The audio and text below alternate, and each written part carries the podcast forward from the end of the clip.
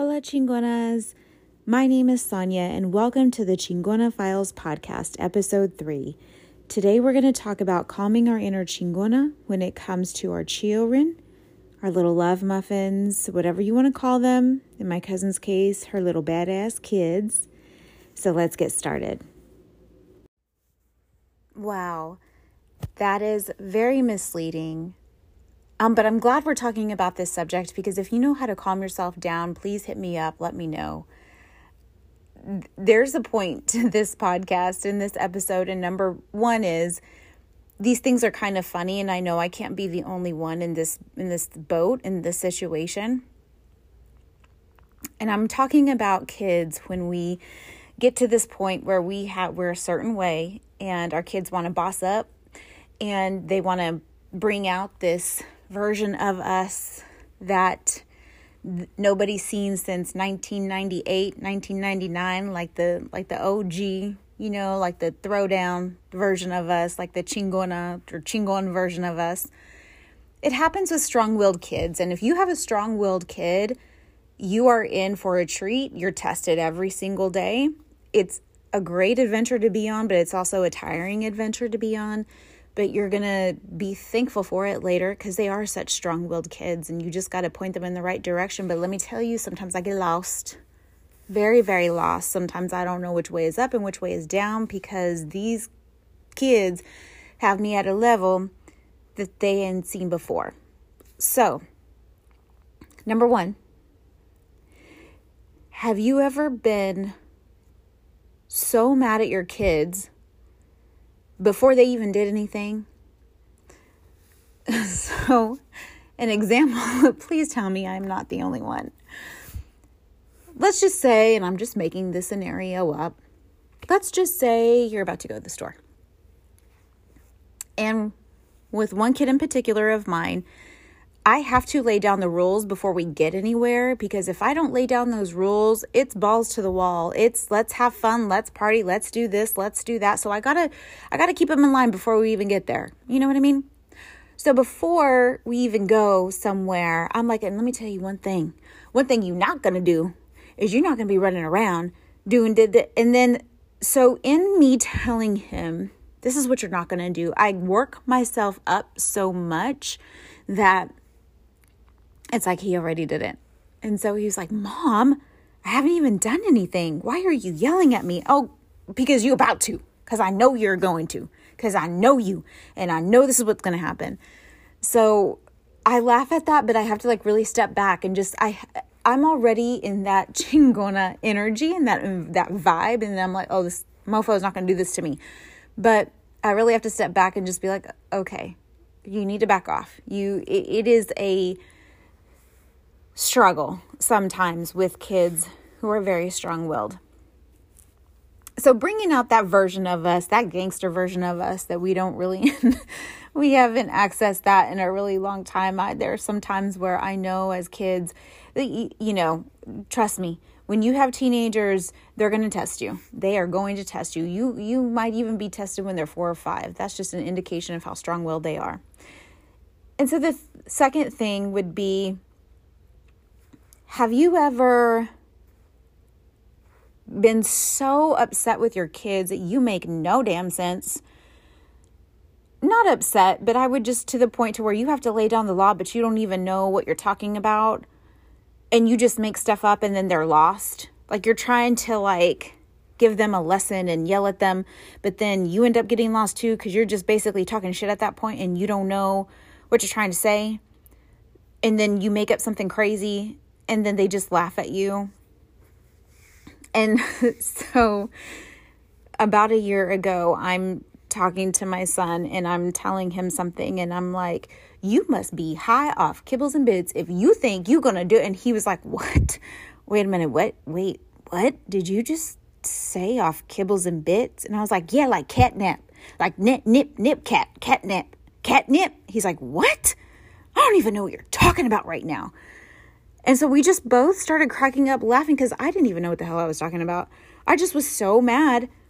I my, the point that I was trying to get across is you there's got to be something wrong with you. You must be way out in left field if you think you can get away with this.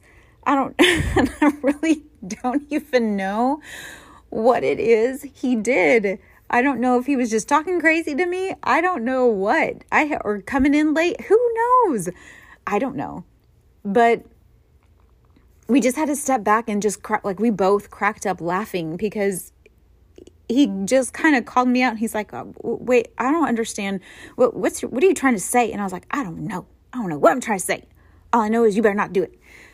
So i know i cannot be the only person who has to like dial back a little bit and just kind of breathe and be like Whew, okay.